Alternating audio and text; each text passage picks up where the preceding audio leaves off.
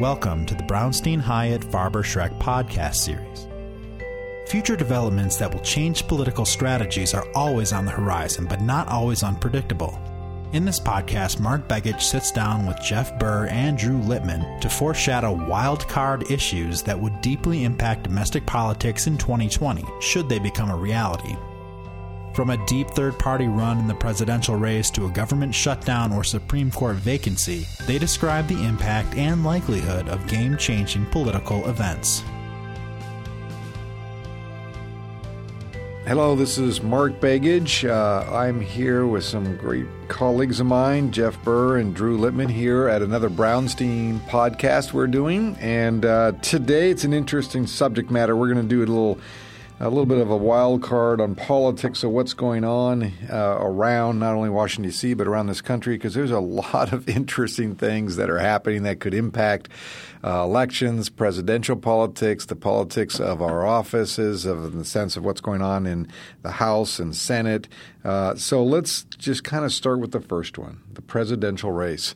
So it's kind of an elimination process going on on the Democratic side. They keep raising the bar, mm-hmm. less people participate in debates. But at the same time, there's rumblings. Uh, I forget which which billionaire I just saw that was being uh, talked about for a third Michael party. Bloomberg. Michael Bloomberg was one, but there was another one too. Bob Iger, Disney CEO. Yeah. So there's some interesting dynamics going on. What, what do you think? And then we have this Andrew Yang who's just like come out of nowhere, uh, giving everyone uh, a check. Yeah uh, you know, I'm from Alaska, so you know we give You're a check. That, right? We, we right. give that, so we kind of like that kind of momentum. But what do we think? Uh, let me start with uh, Drew because it's the Democrats that are kind of yeah. holding the limelight right now. Yeah. Well, the Yang phenomenon is an interesting one. I think that in every cycle there can be some oddball, especially a few months out still from the very first caucus in Iowa in February, some oddball who gets two, three, four, even five percent. So I don't necessarily read much into Yang. I have nightmares about Tulsi Gabbard, who just announced that she is not running for reelection. Right. Now, Hillary Clinton may have overstated the case slightly when she said that Gabbard was a was a Russian plant, but if you go back and look at the 2016 election results, one of the most striking things, just in terms of the gross numbers, is that Trump and Clinton combined to just get 94% of the vote. 6% went to third party candidates. That's four times as much as the share that third party candidates got in 2012. So Trump wins, flips three states Michigan, Pennsylvania, Wisconsin by a total of 77,774 votes. He has this down to the T. Out, out, of, out, of, out of 13.4 million votes cast in those three states. And if you look at just one of them, for example, Wisconsin, in Wisconsin, uh, Trump beat Clinton by 23,000 votes. Gary Johnson alone, just yeah. one of the third party candidates, got something like 107,000 votes. That's four times Trump's margin of victory in the state. And he wasn't the only third party candidate. So you get a Tulsi Gabbard there, who frankly is already a lot more famous than Jill Stein or Gary Johnson or any of those guys. She has a big fundraising base, and she does have the entire Russian state apparatus su- supporting her. So, so that could wreak havoc with the election. From a Democrat's point of view, this yeah. terrifies me. Well, and you look at it, that, that, that I agree. That community of that six percent is really what, what's going to determine the outcome, most likely, and what, what is almost certainly going to be a very close race. Um, I think there's a theory in the Trump political operation uh, that there's a community out there that, in the Republican side that didn't vote for the president because they thought it would be the end of the world, mm-hmm. and that the economy has been as strong as it's been, setting aside all of the other salacious things going on, that the economy has been as, as strong as it's been, those people are going to come home to Trump. Now, I don't know if that theory holds water, but that's what they're holding out hope for because I, you know the the president kind of won electoral college wise on you know hitting an inside straight, and he has to hit that same inside straight again. He only has one pathway. There's not multiple pathways. Actually, it's a little harder even for the president this time around because um, with th- just four years of demographic change working class white voters constitute a slightly smaller share of the population. So if he captures the same percentage of them, performs the same way among all groups, he'd lose. Mm-hmm. He actually needs to either pick up more of those voters or eat into the Democrats' advantage with some other set of voters. Even harder to draw the inside straight this time. Yep, and, and you, know, he you run Trump against generic unnamed Democrat, and he gets crushed. But unfortunately for the Democrats, they have to pick a human being. That's right. And That's right. Voters, in my mind, vote pretty much on personality and who they'd like to have a beer with. If you look at every election for as long as you can think back, the person you'd rather have a beer with, or most people would, has won over the economy, over foreign policy, Right. over name it. And so, would the Americans rather have a beer with Donald Trump or Elizabeth Warren? I think Trump would take that bet. You- You're saying Tulsi Gabbard's going to be president. is what you're saying, Geoff. So, do we think you know we're, the, these debates are kind of interesting because it's kind of a, a process of elimination. There's some that are still kind of hanging in there. You know, you see Amy Klobuchar just kind of hanging tough and kind of trying to get that Midwestern component. Mayor Pete Pete Buttigieg is hanging in there still. Some others, Bennet, others are still hanging in there. But now they're continuing to raise the the the bar. Is that process, or do you think the debate itself is going to create some new dynamics? Because if you go back to the first debate, Harris was moving, mm-hmm. moving fast. Now she's having a tough time hitting the bar again. So I'm wondering what the dynamics of this next debate will be and the debates in the future. Do you think there'll be anything dramatic that will suddenly shift the deck again? Because I think a couple months ago people thought Harris was going to be the big competitor. And then here's Elizabeth Warren slowly moving up and a couple others. What, what do you think? well, um, I mean, are they do they matter? I guess. I think they definitely matter. I think Biden's numbers have been pretty steady, or they might dip somewhat in the immediate aftermath of a debate, and then they rebound anyway. So I think as long as he seems generally acceptable, he doesn't have to overperform. He's in pretty good position. And you just come out of it. Warren is a great debater, super skilled, but the market may already be pricing her for that. You know, the market's taken it into account. We have had several debates. Everybody knows she's a great debater. Sanders is going nowhere anyway, although he's raising an incredible amount of money, but going nowhere. Buttigieg, I'm deeply skeptical. Um, I'm a big fan of Cory Booker's. I'd love to see him rise. I think he should be doing better. Um, his, his debate performance has been terrific. His numbers haven't risen. Somehow the public doesn't catch on uh, with him. They they like him for who if they know him, and then it's kind of like He's, he's a little too positive. He has, a, he has Right. an authenticity issue. Yeah. He, he do- it just perceiving him from the outside, he just it feels inauthentic. I am a little surprised he hasn't done better.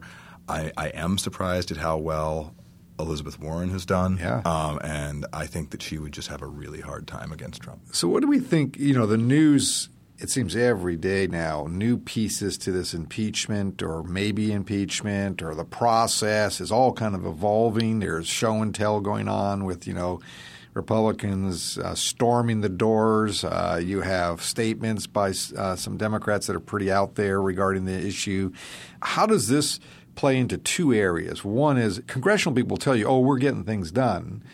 But then when you try to figure it out, the only thing they've done is, for example, another extension for the budget, you know, potential shutdown, big legislation isn't moving, little pieces here and there. But is this just going to dominate everything now and the, dominate impact to the presidential race and the ability for people to get things done in the sense of legislative priorities? Oh yeah, it's going to crush the legislative agenda. Absolutely, I think that. Do you think we're already there? Oh yeah, I think we, uh, uh, we're going to do everything we can to keep the government open and do almost nothing else. But I think the importance of impeachment is not that it's changing people's minds. In my view, when I get outside the Beltway and talk to Republicans and Democrats, everybody's still in their camps on impeachment, mm-hmm. and no one's really crossing over. How it's important, in my view, is if it drives turnout.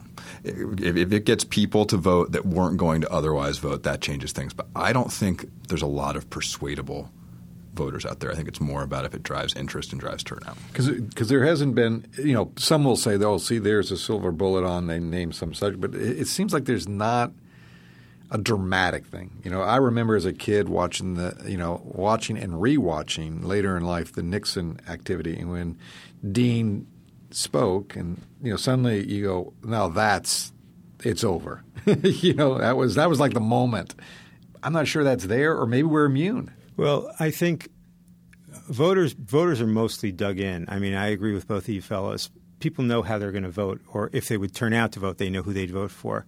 But I think we're talking about an election that could again be decided by fractions of a percentage. So In if- certain states. and and therefore Right? nationally, Yeah. if Trump loses a little support among, you know, white women who don't have college degrees, game over. I think where impeachment might be most significant in the presidential election is not in terms of what it tells us about Trump. I, th- I think I agree with Geoff on that. But on how he reacts to it on a day to day basis and how he behaves because of it you'll recall, Mark, I, I, was I was staffing Boxer for some of the early Whitewater hearings, and, right. and you'll recall that episode. Clinton White House bifurcated uh, its functions during impeachment. The staff dealt with impeachment. Clinton dealt with the rest of the work of the presidency, including legislating, including negotiating. He never talked about Whitewater. He didn't talk about impeachment. Never. Right. That was a staff problem. That was a surrogate problem, no matter how much it hurt him personally that's just not Trump. I mean, there's no point arguing it's all, about it. It's all not, combined right now. It's all flowing. It's all combined. He never had a feel for the legislative stuff anyway, really. Uh, Clinton right. did. Right. You know, he had been a governor before he was president. He liked doing that. It's not Trump's thing. So, so to him, it's all personal. I think where you will feel maybe the most distinct political effect, election effect from impeachment, is that you have um, a, a bunch of Republicans in the Senate – who who were likely to have very tough races. Cory Gardner elected with 58% of the vote. Thom Tillis, We're North building Carolina. a wall around Colorado. He's protected. Yeah, well, they're building a wall between Colorado and New Mexico. Thom Tillis, North Carolina, 49%. Martha McSally lost her Senate race. She got 47% and then was appointed to Senator McCain's seat. Susan Collins has had a big drop in favorable ratings, uh, the biggest of any senator. One of the, the last Republicans in the Northeast. One of the last Republicans in the Northeast generally pro-choice, but voted for Brett Kavanaugh, running against the, the uh, Maine Speaker of the House, right. also female, who raised, raised 50% more money than her in the last quarter. And Joni Ernst, who's also had a favorability drop off from quarter to quarter and is also being outraised by her likely Democratic opponent. I think impeachment, when it gets to the Senate, puts them on the spot. And I think that's part of the reason why the majority leader, Senator McConnell, said so quickly we're going to have a trial because he knows something is going to have to be done with these folks, even if even if no one knows what it is. You to create the if, forum. If, if McConnell thinks he has the votes, maybe he frees some of them to vote to oust Trump. I'm not saying well, likely, but possible. That, that's going to be an interesting issue because there's, there's, the president's not getting uh, impeached by the Senate, or they're not going to uh, uh, adopt the impeachment resolution that comes over from the House because the 67 vote threshold is just too high. I agree with you that it could be 55, 58. I think they could get there. Which 60. is damaging in its well, own that's, way. That was right? the point I was going to make. Yeah. Is that that would be that could change some minds if, if, if Americans see that you have something like eight or ten Republicans in the Senate voting uh, to impeach the president. Right. That that is really damaging. But what I suspect will happen is that there will McConnell, who is pretty masterful at handling, handling these sorts of things, is going to create a procedural vote that is not on the actual substance of impeachment, but on some sort of procedural issue that will um, give these people a pass to hide behind that, and it'll be a straight party line vote. Okay, let me um, shift gears because this is an always a never ending process. Is the government going to shut down? When will it shut down? Will it not shut down? How many more days do we get to breathe uh, some air of uh, stability? Uh, I think we're now somewhere in November. They'll have a date that I think it's 21st or something that then the, the next shutdown may or may not. Do you think we're in danger of that? And do you think I that will legislate? I was at uh, in, in, the administration for the longest shutdown in history. Um, it was miserable. Um, yeah. It was impossible to get things done. We were incredibly short staffed. Um, people weren't getting paid, and some of the younger folks on our team um, that was pretty acutely painful. Uh, it was not a pleasant time. But in my, in my, view, shutdowns, first of all, have become so frequent. And, um, but also, they just only seem to matter to people in D.C. I don't think anybody outside the Beltway. I don't think it changes a lot of minds. I think I think Republicans, a lot of Republicans, would just like the government to just be shut down mm-hmm. permanently. Right. so, so I think I think worth pointing out that fiscal year 2020 actually started on October 1st a little while back, and it used to be a big deal when you were going from one know, fiscal year to the other. Yeah. You used to have to fund the government completely for a year before the year started, right. and that's where we are now in the new fiscal year.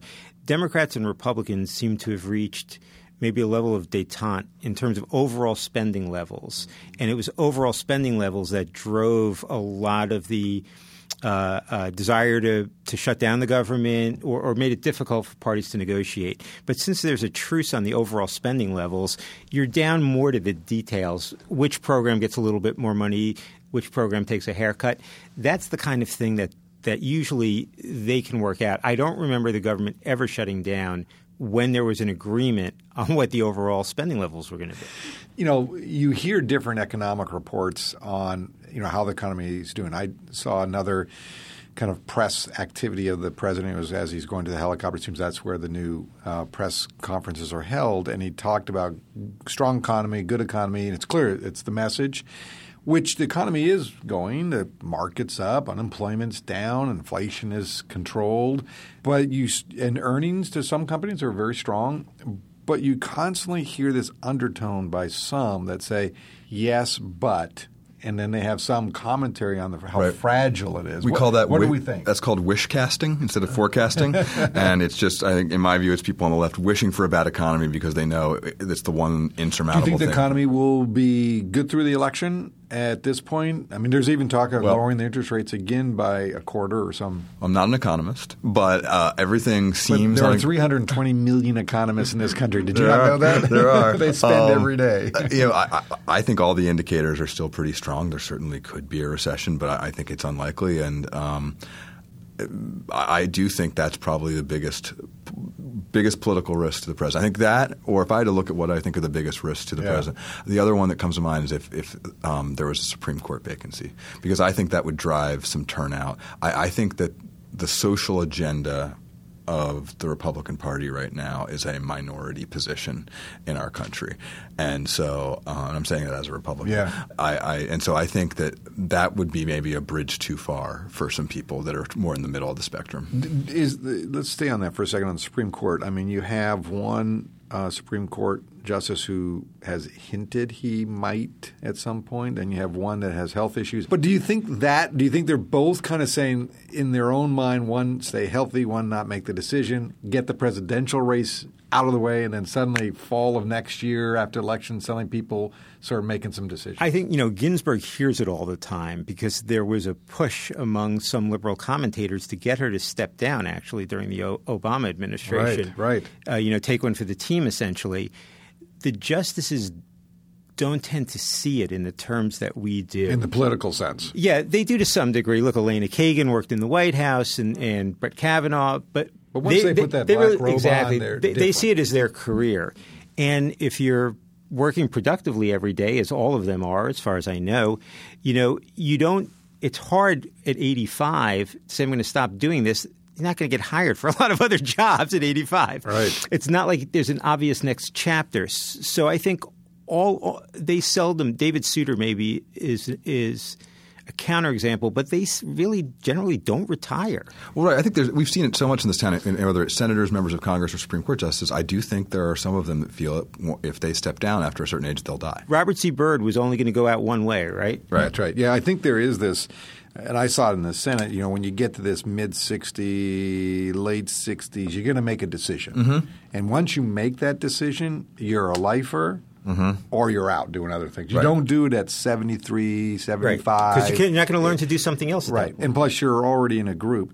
Let me ask just a couple quick ones before we have to close here. So, uh, and I want to touch again back on the economy. So, the economy has a tight labor market, but you do see, you know, um, you see some teacher strikes that have been going on, demanding more resources, more money. You just saw um, GM or autom- automobile workers go on strike, settling. You know, you have a lot of this going on. Do you think there's going to be some, you know, I, maybe I'm a conspiracy thinker here that there is this conversation going among labor unions that if you're going to strike, the economy is strong, unemployment's low, politics are at the peak. Is this the time? That's not a conspiracy theory. That, that to me, that's perfectly logical. It's like looking at a market. Um, you know, if if a hurricane hits Houston, that's a good time to be to have a construction business. It's a good time to be selling building supplies. If you operate so a Home I'm not Depot, a conspiracy. I'm, I'm, I'm actually thinking it logically. I think exa- that's ex- that's exactly right. This is a favorable time uh, to strike if you're going to strike. But, but there are this president is, is unique in that he has some unions that he has good relationships with. Well, that's so what I was going to ask. Is there is there then a political component? You know, you go back to the Reagan era where the Teamsters and other big big Yeah, yeah. labor Air tra- air organizations traffic yeah, controllers. shifted. Some shifted in the election to Reagan, and then he did the air traffic controllers. So, is there, especially in the Midwest, where not only do you have to have a presidential win out of those states, but you also have some Senate races kind of critical. Is is there some crossing here that could occur? Well, I mean, you think about it. The, the, this White House sent people to Michigan to negotiate on the side of the union, not on the side of, of General Motors. I mean, that's pretty indicative. This White House doesn't do a lot of things like that. Right. Um, So far they less. saw the- They, they saw the problem. They know that's a state they need. They know that's a union that has a lot of working class whites that probably are favorable towards the president. Right. They they need. in the states that he needs that extra thirty thousand votes. Well, and, and and we've talked in a couple of different ways about public opinion and how it seems somewhat inelastic now, but but I remind myself in these conversations, it only really matters in ten states, right? You, I mean, it doesn't matter if if Trump goes up 10 points or down 10 points in California, who cares? It, it, it just matters by a couple of points in, you know, the th- big three that flip Michigan, Pennsylvania, Wisconsin, and then maybe Florida, North Carolina, Arizona. I mean, we might have slightly different views, but probably have mostly the same views. It matters there. It doesn't really, the rest of it doesn't matter. So the one thing that I think could really push America over the edge politically is I think there is a legitimate chance that the president could lose the popular vote by considerably more than he did last time and still win. Uh, he, he could There lose is a by, legitimate chance of that. He could he could lose by five or six or seven million votes and still win the electoral college, and I think that would make a lot of people's heads explode. So, what's the last question for both of you? We talked about a lot of different issues, but what would be the wild card between now and 2020 election that we have not talked about? Maybe we've talked about them all. No, I've got one but for you. What's the wild card that could just kind of create some havoc? And Geoff, you say you got you got one. I, I put this at somewhere around like below a five percent chance, but not below one. Okay, let me ask before you tell me what it is. Is it is it a one item or is it like a ten explosive? Ten explosive. Okay. And it, what it would be is that the president chooses not to run. Oh, I don't think that's totally out of the cards. Um, I think there's a lot of folks that are close to him will tell you that he never intended to uh, win the first time, that they were actually kind of unhappy when he did. Um, he, I think, understands that if he were to leave and pursue what he wants to do, which is a television network, he would be maybe more powerful than he is now. Yeah. And if he just gets really tired of all this impeachment stuff, I could see that happening. And that would be just a zero gravity situation that I have no idea. what what happens in a lot of ways, right? Oh, yeah. So, so uh, Mark, the one I've been thinking about is the Supreme Court could issue a decision on abortion rights in the next year, hmm. and that could be monumentally significant. Now, now Roberts thinks a lot about the integrity of the court as an institution. And he thinks, and I don't mean this in a negative way, he thinks a little bit politically because that's where the legitimacy comes from, in a sense. Mm-hmm. Much like Earl Warren, Republican governor of California, became Chief Justice, knew for Brown versus Board of Ed, he needed a unanimous vote. It wasn't enough for the side he was on to prevail. Everybody had to have the same sign on to the same Right. opinion. Roberts has some of that characteristic, I think. So I would expect that if they're going to limit abortion rights, they will stop short of striking down Roe versus Wade. It'll be a decision more like Casey, where you find more of the restrictions on abortion rights to be reasonable. Hence, they pass constitutional muster, and there's no reason to rethink the constitutionality of abortion itself. But it is possible that they could reverse Roe versus Wade, and and to me, that's dropping a grenade, much like Geoff said. So it's a that- 10. that's a that's a seismic event, Yeah. Yeah. basically. I- I think that could swing the election to pe- the Democrats. You have people out in the streets, Democrats, and that's why I think Roberts will try not to I agree. explicitly overturn it. It'll become much harder to get abortions, but he won't overturn Roe. I'm predicting. But if they do overturn Roe, whole new ballgame. See, the only thing I'd add to is I think even if they did the the lesser version that you're talking, Might I think, still I- I- happen. I, think that would still. I, I just think that there's a large number of Republicans that are quietly pro-choice. You're right, and this they might see as one Well, step I've heard, the wrong I've heard that from. Republican women over the years quite and, a bit. and that it's going up in which, in which the president needs in some of these states Yes. strongly. these Well, again, if you, if you look at how Congress fl- uh, in 2018, the Democratic wave, uh, driven in large part by suburban women. That's right. And those are your Republican or historically Republican, Which this more or less pro-choice matter. voters. And there's a group of them also that held their nose and voted for the president, but this might be too much for them to take. yeah, yeah. Well, this is. Uh, I, I love that we were able to do the kind of the wild cards for between now and 2020. You know, it'll be interesting six months from now if this is the same list.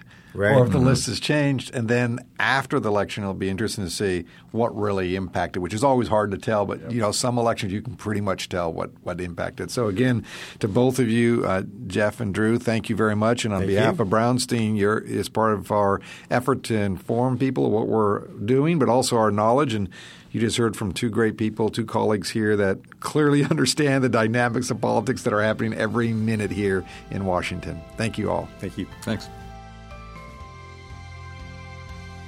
Thank you for listening to the Brownstein Hyatt Farber Schreck podcast series. If you like what you hear, please subscribe and rate us on Apple Podcasts or your favorite podcast app. Visit bhfs.com for more information.